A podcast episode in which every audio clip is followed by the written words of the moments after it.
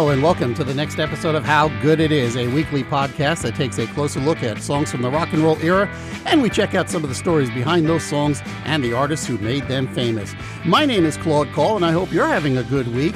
Hey, don't forget to check out the website, howgooditis.com, where you can find some stuff that I found interesting and some other stuff that doesn't necessarily fit well into the podcast. Also, go follow and like the show's Facebook page, which will have some other stuff that'll keep you busy. You can find that over at facebook.com slash Ow, man. How good it is, Pod. Third, this show is ranked third among the featured podcasts in the Podcast Republic app. I don't know what I'm doing right, but I hope I can keep it up. Or maybe it's you guys doing something right, and you should keep it up. What I do know is that Podcast Republic absolutely does podcasting right, and you should go get it at the Google Play Store or through the link on my page. I have a trivia question for you this week. There was a song from uh, 1968 that was a pretty big hit. It spent three weeks in the number two slot on the Billboard Hot 100, but the artist who is credited on the record doesn't perform on it at all. In fact, he has no real connection to it as far as writing or producing or arranging, and he wasn't even in the studio when it was recorded. Who was the artist and what was the song? I'll have the answer to that one at the end of the show. Surfing is the only life, the only way for me now. Surf, surf with me. Did I love that servant scat? The Beach Boys, they released their first single at the end of 1961, and it wasn't until that record came out that they learned that that's what their name was. Before that, they were known as the Pendletones, and in September of 1961, they recorded a demo version of Surfin'. A couple of weeks later, they made a better recording with a more professional sound to it. That recording was brought to Candix Records, where producer Herb Newman listened to it and signed the group. The folks at Candix didn't like the name Pendletones, though, and they suggested calling them the Surfers.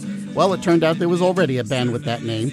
According to James B. Murphy's book about the band, it was a promoter from Candix sister label Era Records named Russ Morgan who came up with the name The Beach Boys. The thing is, nobody told the Pendletones, so the band had an interesting Christmas present under the tree when the record came out and they saw they had been renamed. Surfin' was a regional hit on the West Coast and it reached number 75 on the Billboard Hot 100. According to uh, Scott Schinder's chapter on the Beach Boys in his Legends of Rock book, the single was popular enough that the number of orders that weren't even paid for wound up bankrupting the label. It took a few months, but the Beach Boys wound up on Capitol Records with a seven year contract. The band was very prolific in those early years, but by 1964, Brian Wilson was starting to burn out and he wanted to move away from the surf sound, even though they'd already sounded different from most surf bands. But he wanted to go away from that altogether. So Glen Campbell took over him for him during the tours, and Wilson stayed behind in the studio, taking notes from Phil Spector's style and working on making stuff sound bigger and deeper. Now, it should be noted that the Beach Boys albums consisted of nearly all original compositions from the get go, whereas other bands, including the Beatles, started off with a lot of covers in their catalog because that's what they were playing in the clubs, and so that's the stuff they knew well. So it's especially extraordinary that by 1965, just a couple of years after their first release, they were already up to nine albums. In fact, the album of theirs that had more covers than any other was their Christmas album of 1964, and even that one was only half filled with non original tunes, and the only hit that came off of that was the original, The Man with All the Toys. By the middle of 1965, Brian Wilson was already thinking about a new project, which ultimately became the Pet Sounds album. But Capitol Records was thinking about the success of that Christmas album, and they wanted them to do something in time for the holiday season. So rather than create another holiday album, they decided to put together something that reflected a certain holiday spirit of togetherness and generally having fun with your friends.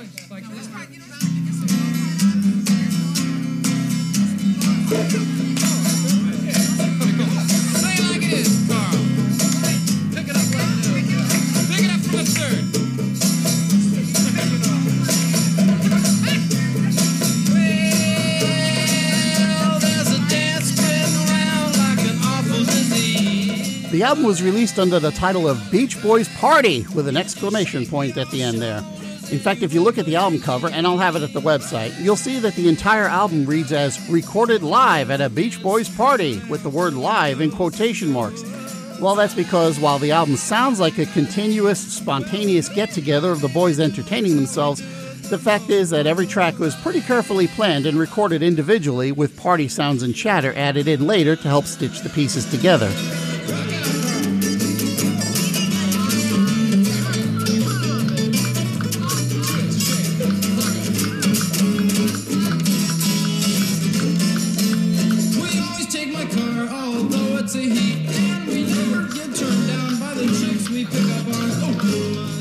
Now, regardless of the artifice of the party and a few bits that come off a little corny nowadays, it's still a fun recording, especially if you listen to tracks like this one where they have a little fun at their own expense.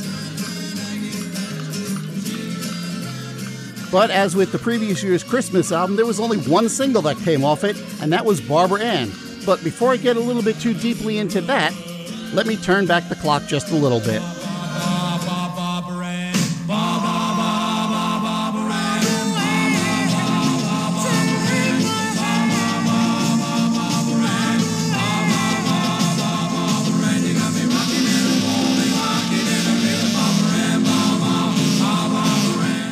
Barbara Ann was written by Fred Fassert back in 1958 for the band that he was in at the time, a group called the Regents.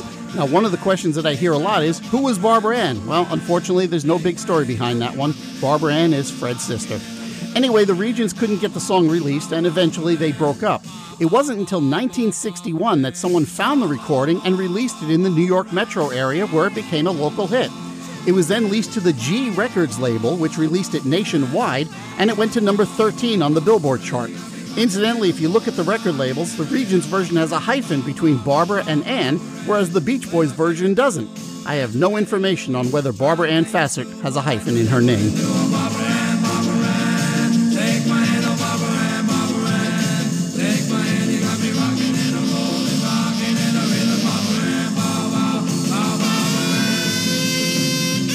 Also dig that saxophone there.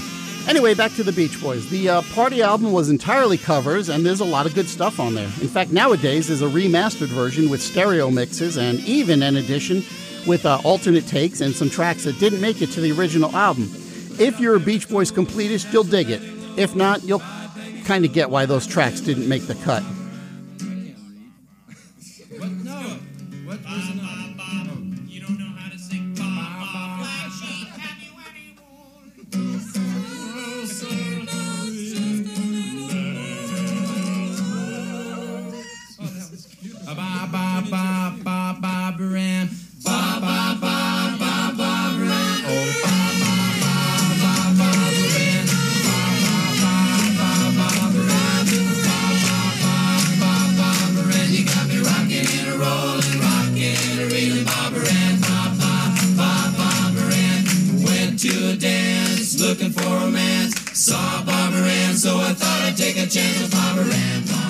By the way, singing lead vocal on this record is uh, Dean Torrence of J- Jan and Dean.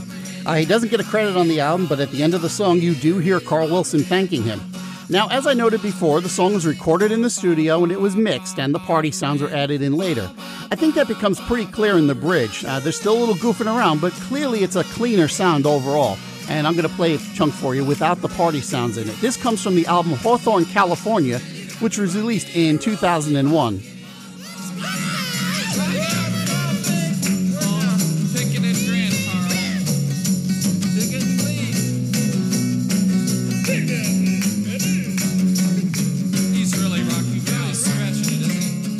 There's not much background chatter. You don't hear Hal Blaine banging ashtrays together, that sort of thing. So it's, it's a little bit different there. Anyway, the song was released shortly before Christmas of 1965, another weird Christmas surprise for the band, because they didn't want the song released at all as a single because they were trying to get some credibility as a serious band. But the radio stations were playing it right off the album, so Capitol Records released it as a single, and it went to number two on the Billboard Hot 100 for a couple of weeks in January and February of 1966, blocked out of the top spot by the Beatles' We Can Work It Out and then Petula Clark's My Love. It also peaked at number three in the UK and was number one in Germany, Switzerland, and Norway. Now, there are two different endings to the record. The first one is the one that still gets all the radio play, where the song has a fade after the chorus. In fact, it happens right about here. But the original album version, which you only hear once for once in a while, it goes on for another minute. So we're going to pick up the song again at right about the point where the t- single typically fades out.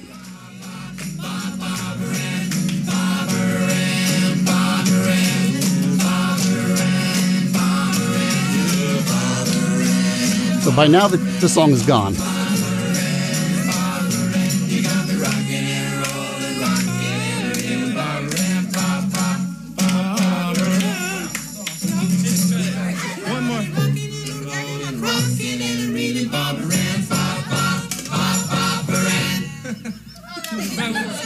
You got me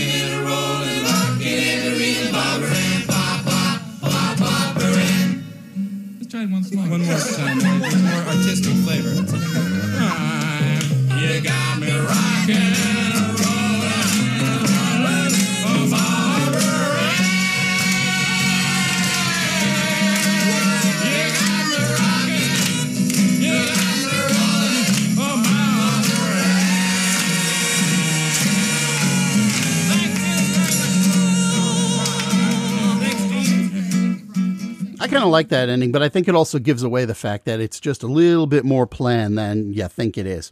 All right, here's one. I'm, I'm doing mostly this part in the interest of completeness because I've always thought it was kind of dumb, even then. But but 1980 was the year of the Iranian hostage crisis, and a parody version of Barbara Ann titled "Bomb Iran" was recorded by several parody artists, but the most popular version was by Vince Vance and the Valiants. Bum, bum, bum, bum, bum, Iran. Bum, bum, bum,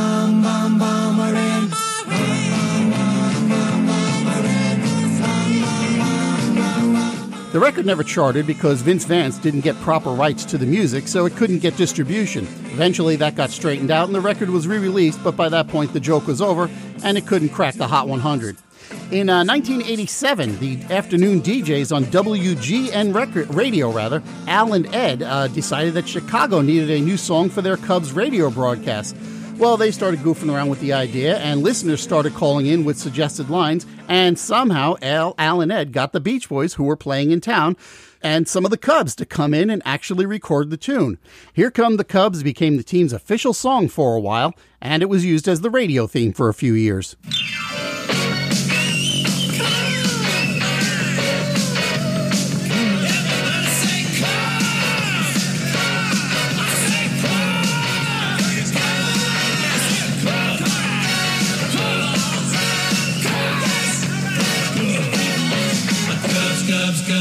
Here come the Cubs. Cubs, Cubs, Cubs, here come the Cubs. Cubs, here come the Cubs. Cubs, here come the true Cubs. Cubs, here come the Cubs. And we're rocking and reeling in a party feeling. There are Cubs, Cubs, Cubs, Chicago Cubs. All right, before I go, let me give you the answer to that trivia question. Back on page two, I asked you about a hit record from 1968 where the artist credited on the label has no connection to the song at all. He didn't write it, he didn't arrange it, he didn't produce it, he didn't sing on it, and in fact, he wasn't in the studio at all when he was when it was recorded. The song is called The Horse, and the artist is Cliff Nobles. Here's the story. The Horse is actually the B side of the record. Cliff Nobles sang on the A side, a song that probably nobody remembers, titled Love Is All Right, with music and lyrics by Jesse James. As with so many songs, nobody knew what to do with the B side, so they took the instrumental track from the A side and just put that on the B. Now, the instrumental portion had been laid down long before Noble stepped into the studio, so he wasn't there for the recording. As was common in those days, the DJs decided, well, they liked the instrumental B side better than the A side with the vocals, and The Horse became an accidental B side hit. Now, it's possible you don't remember the song by either title, so let me give you a clip of Love Is All Right, but listen closely to the instrumental track.